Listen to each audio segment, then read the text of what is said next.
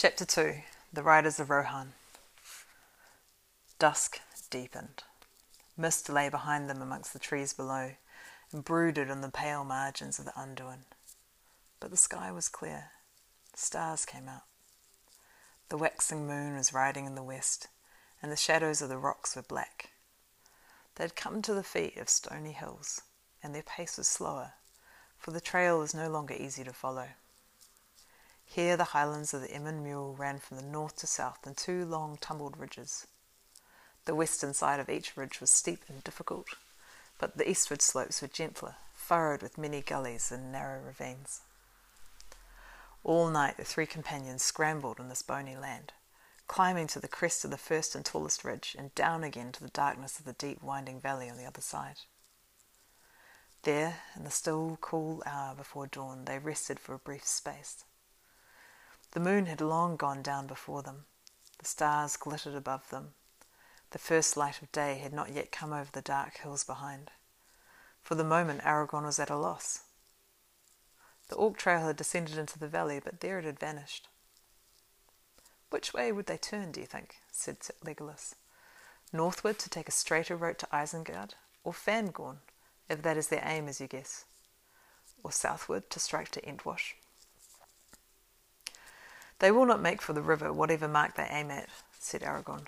And unless there is much amiss in Rohan, and the power of Saruman is greatly increased, they will take the shortest way that they can, find over the fields of Rohirrim. So let us search northward. The dale ran like a stony trough between the ridges, ridged hills, and a trickling stream flowed amongst the boulders at the bottom. A cliff frowned upon their right, to their left rose grey slopes, dim and shadowy in the late night. They went on for a mile or more northwards. Aragorn was searching, bent towards the ground, amongst the folds and gullies leading up to the western ridge. Legolas was some way ahead. Suddenly the elf gave a cry, and the others came running towards him.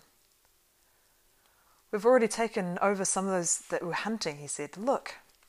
He pointed and saw that what they had first taken to be boulders lying at the foot of the slope were actually huddled bodies. Five dead orcs lay there. They had been hewn with many cruel strokes, and two had been beheaded. The ground was wet with their dark blood. Here is another riddle, said Gimli, but it needs the light of day, and for that we cannot wait. Yet, however you read it, it seems not unhopeful, said Legolas. Enemies of the orcs are likely to be our friends. Do any folk dwell in these hills? No, said Aragorn. The Rohirrim the Rohirrim seldom come here, and is far from Minas Tirith. It might be that some of the company of men were hunting here for reasons that we do not know. Yet I think not. What do you think? said Gimli. I think the enemy brought his own enemy with him, answered Aragorn. These are northern orcs from far away. Amongst the slain are none of the great orcs with the strange badges. There was a quarrel, I guess. It's not uncommon with these foul folk. Maybe there's some dispute about the road. Or about the captives, said Gimli. Let's hope that they too did not meet their end here. Aragorn searched the ground in a wide circle, but no other traces of the fight could be found. They went on. Already an eastward sky was turning pale, the stars were fading, and a grey light was slowly growing. A little further north they came to a fold in which a tiny stream, falling and winding, had cut a stony path into the valley.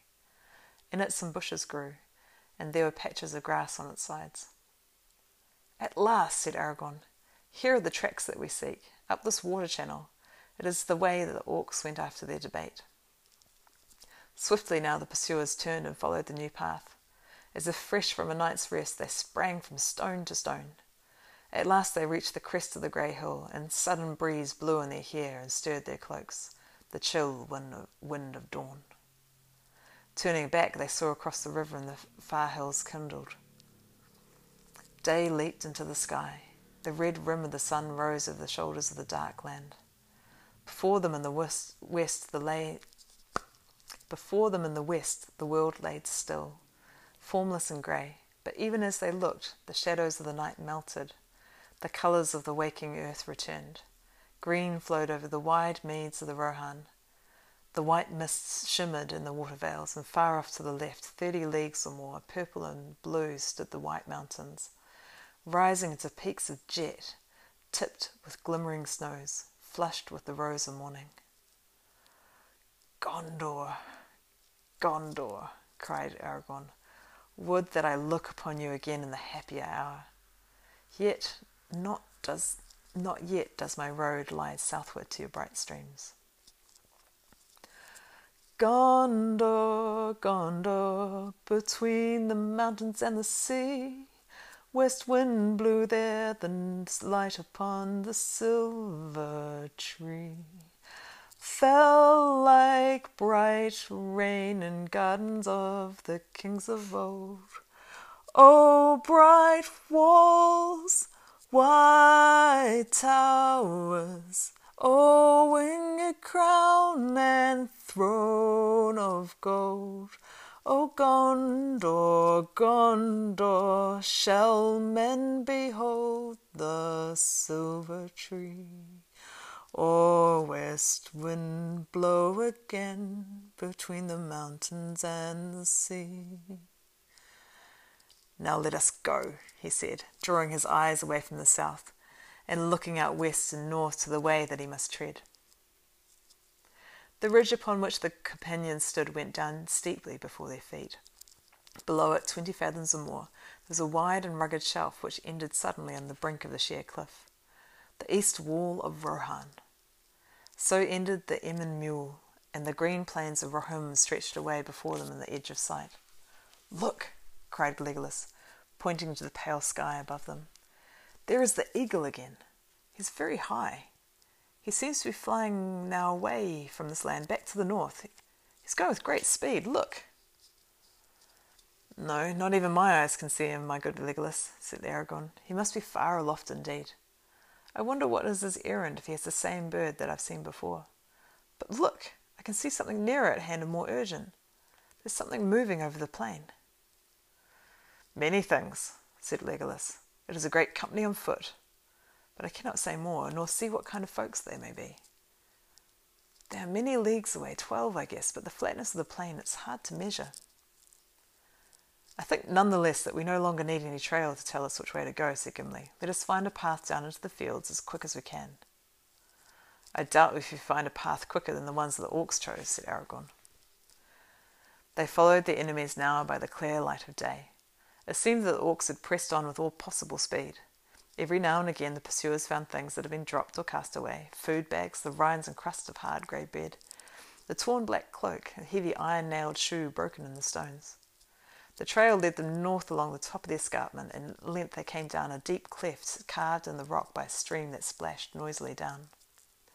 In the narrow ravine, a rough path descended like a steep stair into the plain. At the bottom, they came to a strange suddenness in the grass of Rohan. It swelled like a green sea up to the very foot of Emyn Muil. The falling stream vanished into a deep growth of cresses and water plants and they could hear it tinkling away in green tunnels down the long, gentle slopes towards the fens of Entwash far away. They seemed to have left winter clinging to the hills behind. Here the air was softer and warmer and faintly scented, as if spring was already stirring and the sap was flowing. Legolas took a deep breath, like the one that drinks a great draught, like one that drinks a great draught after long thirst in barren places. Ah, the green smell, he said. It's better here than sleep. Let us run. Light feet may run swiftly here, said Aragorn, more swiftly, maybe, than iron-shod oaks. Now I've the chance to lessen their lead. They went in single file, running like hounds on a strong scent, and an eager light was in their eyes. Nearly due west, the broad swath of marching orcs tramped its ugly slot. The sweet grass of Rohan had been bruised and blackened as they passed. Presently, Aragorn gave a cry and turned aside. Stay! he shouted. Don't follow me yet. He ran quickly to the right, away from the main trail, for he had seen footprints that went that way, branching off from the others, the marks of small unshod feet. These, however, did not go far before they were crossed by orc prints, also coming out from the main trail, from behind and in front, and then they curved sharply back again and were lost in the trampling. At the furthest point, Aragorn stooped and picked up something from the grass, and he ran back. Yes, he said, that they are quite plain, a hobbit's footprints, Pippin's, I think. He's smaller than the other. And look at this. He held up a thing that glittered in the sunlight. It looked like the new open leaf of a beech tree, fair and strange in that treeless plain. It's the brooch of the elven cloak, cried Legolas and Gimli together. Not idly do the leaves of Lorien fall, said Aragorn. This did not drop by chance. This was cast away as a token that any might follow. I think Pippin ran away from the trail for that purpose. Then at least he was alive, said Gimli, and he had the use of his wits and of his legs too. That is heartening. We do not pursue in vain. Let us hope that he did not pay too dearly for his boldness, said Legolas. Come on, let's go. The thought of those merry young folks driven as cattle, d- driven like cattle, burns my heart. The sun climbed to the noon and then rode slowly down the sky. Light clouds came up on the sea in the distant south and were blown away upon the breeze. The sun sank. Shadows rose behind and reached out long arms from the east. Still the hunters held on. One day now had passed since Boromir fell, and the orcs were yet far ahead. No longer could any sight of them could be seen on the level plains. As nightshade was closing about them, Aragorn halted. Only twice in the day's march had they rested for a brief, while, and the twelve leagues now lay between them and the eastern wall where they had stood at dawn. We've come to a hard choice, he said. Shall we rest by night, or shall we go on while our, while our will and strength hold? Unless our enemies rest also, they will leave us far behind if we stay to sleep, said Legolas. Surely even orcs must pause on a march, said Gimli. Seldom will orcs journey in the open under the sun, yet these have done so, so they certainly will not rest by night. But if we walk by night, we cannot follow their trail, said Gimli. The trail is straight and turns neither left or right as far as my eyes can see, said Legolas. Maybe I could lead you a guess in the darkness and hold to the line, said Aragorn. But if we strayed, or they turn aside, and then when light came, we might be a long delay before the trail was found again. And there's this also, said Gimli. Only by day can we see if any tracks lead away. If a prisoner should escape, or if one should be carried off eastward, say, to the great river, towards Mordor, we might pass the signs and never know it. That is true, said Aragorn. But if I read the signs back yonder rightly, the Orc of the White Hand prevailed, and the whole company is now bound for Isengard. Their present course bears me out. Yet it would be wise. No, Yet it would be rash to be sure of their counsels, said Gimli. And what of escape? In the dark we would have passed the signs that led to the brooch. The orcs would have doubly been on their guard since then, and the prisoners even warier, said Legolas. There will be no escape again if we do not contrive it. How that is to be done cannot be guessed, but first we must overtake them. And yet I, even I, a dwarf for many journeys, and not the least hardy of my folk, cannot run all the way to Isengard without pause, said Gimli. My heart burns me too. I would have started sooner, but I must rest a little to be able to run the better. And if we rest, then the blind night is the time to do it. I said it was a hard choice, said Aragorn. How shall we end this debate? You are our guide, said Gimli, and you are skilled in the chase.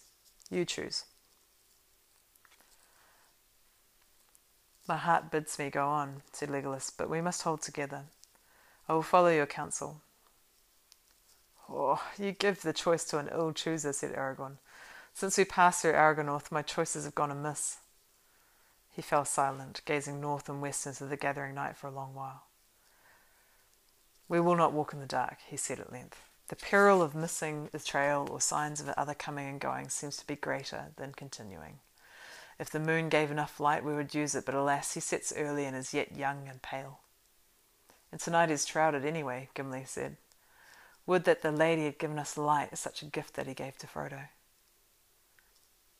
It will be more needed where it is bestowed, said Aragorn. With him lies the true quest. Ours is but a small matter in the great deeds of this time. A vain pursuit from its beginning, maybe, but no choice of mine can mar or mend. Right, I have chosen. Let us use the time as best as we may.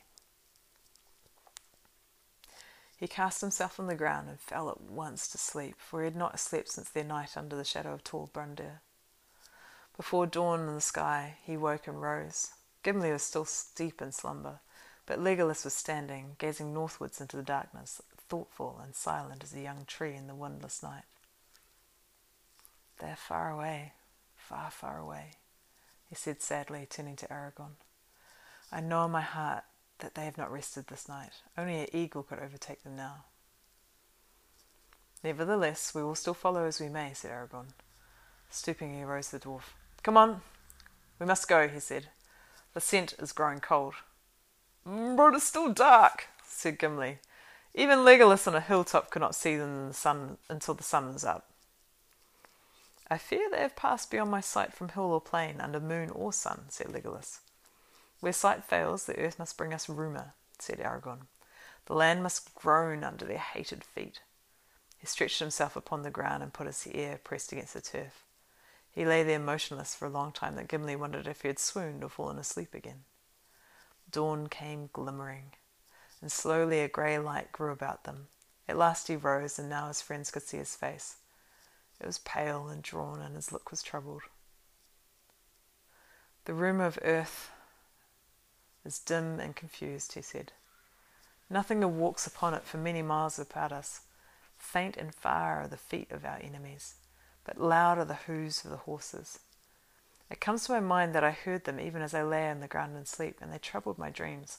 Horses, galloping, passing the west, but now they are drawing ever further from us, riding northward. I wonder what's happening in that land. Let us go, said Legolas. So the third day of their pursuit began. During all its long hours of cloud and fitful sun, they hardly paused, now striding, now running, as if no weariness could quench the fire that burned within them. They seldom spoke. Over the wide solitude they passed, and their elven cloaks faded against the background of the green grey fields, even in the cool sunlight of midday. In this, only few but the elvish eyes would have marked them, until they were close at hand.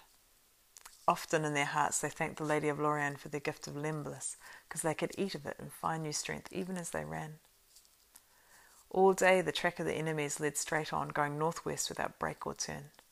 At once again the day wore to its end. They came to a long treeless slopes, where the land rose, swelling up towards a line of low humpbacked downs ahead. The Orc trail grew fainter as it bent north towards them, for the ground became harder and the grass shorter.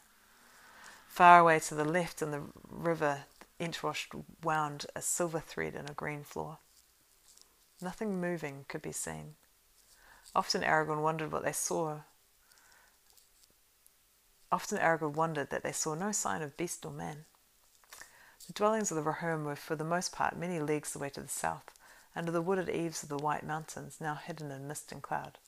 Yet the horse lords had formerly kept many herds and studs in the Eastemnet, this easterly region of their realm, and there the herdsmen had wandered much, living in camp and tent even in winter time. But now, now all the land was empty, and there was a silence that did not seem to be in keeping with the quiet of the place. At dusk they halted again. Now twice twelve leagues they had passed over the plains of Rohan, and the wall of Emyn Muil was lost in the shadows of the east. The young moon was glimmering in a mystery sky, and it gave a small light, and the stars were veiled. Now do I most grudge a time of rest or any halt in our chase, said Legolas. The orcs have run before us, as if they had the very whips of Sauron behind them. I fear they have already reached the forest of the dark hills, and even now are passing through the shadows of the trees. Gimli ground his teeth. This is a bitter end to our hope and all our toils, he said. To hope, maybe, but not to toil, said Aragorn. We shall not turn back yet. But I'm weary. He gazed back along the way that they had come towards the night gathering in the east. There's something strange at work in this land. I distrust the silence. I distrust even the pale moon. The stars are faint, and I'm weary as I've seldom been before, weary as no ranger should be with a clear trail to follow. There is some will that lends speed to our foes and sets an unseen barrier before us, and weariness that is in the heart more than in the limb. Truly, said Legolas, that I have known since I first came down from the Emyn Muil, for the will is not behind us but before us. He pointed us away over the land of Rohan into the darkening west under the sickle moon. Saruman, muttered Aragorn, but he shall not turn us back. Halt we must once more, for see, even the moon is falling to gathering cloud, but north lies our road between Down and Fen when the day returns. As before, Legolas was first afoot, if indeed he had ever slept. Awake, awake, he cried. It is a red dawn. Strange things await us by the eaves of the forest. Good or evil, I do not know, but we are called. Come on, uh, awake! The others sprang up, and almost at once they were off again. Slowly the downs drew near. It was still an hour before noon when they reached them, green slopes rising to bare ridges that ran in a line straight towards the north. At their feet the ground was dry and the turf short, but the long strip of sunken land, some ten miles wide, lay between them and the river, wandering deep in dim thickets of reed and rush. Just to the west of the southernmost slope there was a great ring where the turf had been torn and beaten by many trampling feet. From it the Orc trail ran out again, turning north along the dry skirts of the hills. Aragorn halted and examined the tracks closely. They rested here a while, he said. But even the outward trail is already old. I fear your heart spoke truly, Legolas. It is thrice twelve hours, I guess, since the orcs stood where we now stand. If they held to their pace, then at sundown yesterday they would reach the borders of Fangorn. I can see nothing away north or west but grass dwindling into the mist, said Gimli. Could we see the forest if we climbed the hills? It's still far away, said Aragorn. If I remember rightly, these downs run eight leagues or more to the north, and then northwest to the issuing of the Entwash lies the still wide land. Another fifteen leagues, it may be. Well, let us go on, said Gimli. My legs must forget the miles. They'll be more willing if my heart were not so heavy. The sun was sinking when at last they drew near to the end of the line of downs. For many hours they had marched without rest. They were going slowly now, and Gimli's back was bent. Stone hard are the dwarves in labour a journey, but this endless chase began to tell on him, as hope failed in his heart. Aragorn walked behind him, grim and silent, stooping now and again to scan some print or mark upon the ground. Only Legolas still stepped lightly as ever. His feet hardly seemed to press the grass, leaving no footprint.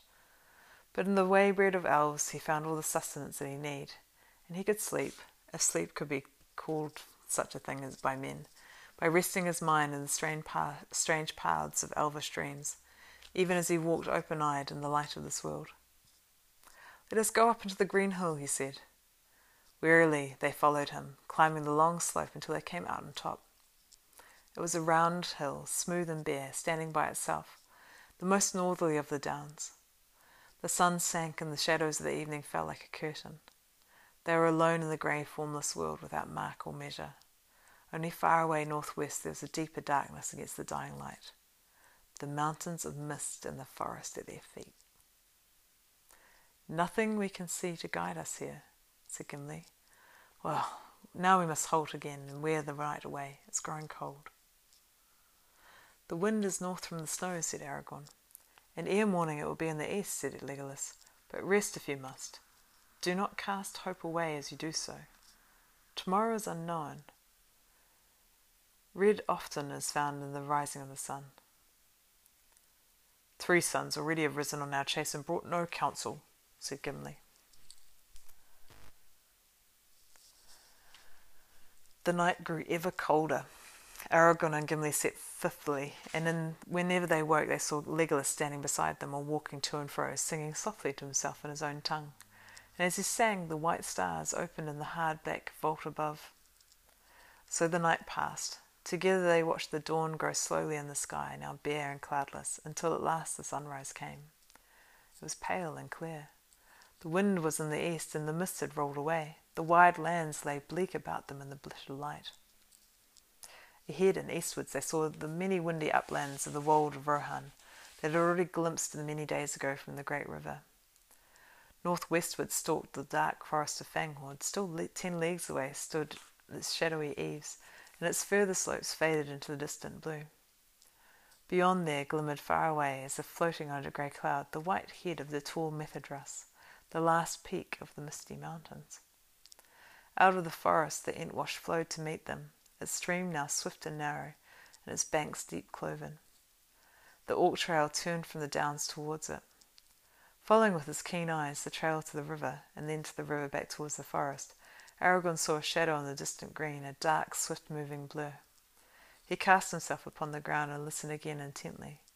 But Legolas stood behind, beside him, shadowing his bright elven eyes with his long, slender hand, and he saw not a shadow nor a blur, but the small figures of horsemen, many horsemen, and the glint of morning on the tips of their spears was like the twinkle of minute stars beyond the edge of mortal sight. Far behind them, a dark smoke rose in thin, curling threads. There was a silence in the empty fields, and Gimli could hear the air moving in the grass. Riders, said Aragorn, springing to his feet. Many riders and swift steeds are coming towards us. Yes, said Legolas. There are a hundred and five. Yellow is their hair, and bright are their spears. Their leader is very tall. Aragorn smiled. Keen are the eyes of the elves, he said. Nay, the riders are only five leagues distant, said Legolas. Five leagues or one, said Gimli. We cannot escape them in the Spear Land. Shall we wait for them here or go on our way? We will wait, said Aragorn. I'm weary and our hunt has failed, or at least the others were before us. For these horsemen are riding back down the Orc Trail. We might get news from them. Or spears, said Gimli. There are three empty saddles, but I see no hobbits, said Legolas. I did not say that we should hear good news, said Aragorn, but evil or good, we wait for it here. The three companions now left the hilltop, where they might be an easy mark against the pale sky. They walked slowly down the northward slope. A little above the hill's foot they halted, and wrapping their cloaks about them, they sat huddled together in the faded grass. The time passed slowly and heavily. The wind was thin but searching. Gimli was uneasy. What do you know of these horsemen, Aragorn? he said. Do we sit here waiting for sudden death? I have been among them, answered Aragorn. They are proud and wilful, but they are true hearted, generous in thought and deed, bold, not cruel, wise but unlearned, writing no books but singing many songs, after the manner of the children of men before the dark years. But I do not know what's happened here of late, nor what in the mind of Rohan may be now, between the traitor Saruman and the threat of Sauron. They have long been friends of the people of Gondor, though they are not akin to them. It was forgotten years long ago that Eorl the Young brought them out of the north, and their kinship is rather with the Bardings of the Dale and with the Beornings of the wood, among whom may still be seen many men tall and fair, as are the riders of Rohan. At least they will not love the orcs. But Gandalf spoke a rumour that they pay tribute to Mordor, said Gimli. I believe that no more than Boromir did, answered Aragorn. You'll still soon learn the truth, said Legolas. Already they approach. At length, even Gimli could hear the distant beat of galloping hoofs. The horsemen, following the trail, had turned from the river and were drawing near the downs. They were riding like the wind. Now the cries of clear, strong voices came ringing over the fields. Suddenly they swept up with a noise like thunder, and the foremost horseman swerved, passing by the foot of the hill, and leading the host back southward amongst the westward skirts of the downs. After him they rode, a long line of mail clad men, swift, shining, fell, and fair to, put, fair to look upon. Their horses were of great stature, strong and clean limbed, their grey coats glistening, their long tails flowing in the wind, and their manes were braided on their proud necks. The men that rode them matched them well. Tall, long limbed, their hair, flaxen pale, also flowed under the light helms, and streamed in long braids behind them. Their faces were stern and keen. In their hands were tall spears of ash, painted shields were slung at their backs, and long swords were at their belts. Their burnished shirts of mail hung upon their knees. In pairs they galloped by, and though every now and then one rose in the stirrups and gazed ahead to either side, they appeared not to perceive the three strangers sitting silently and watching them. The host had almost passed when suddenly Aragorn stood up and called in a loud voice, What news then from the north, riders of Rohan?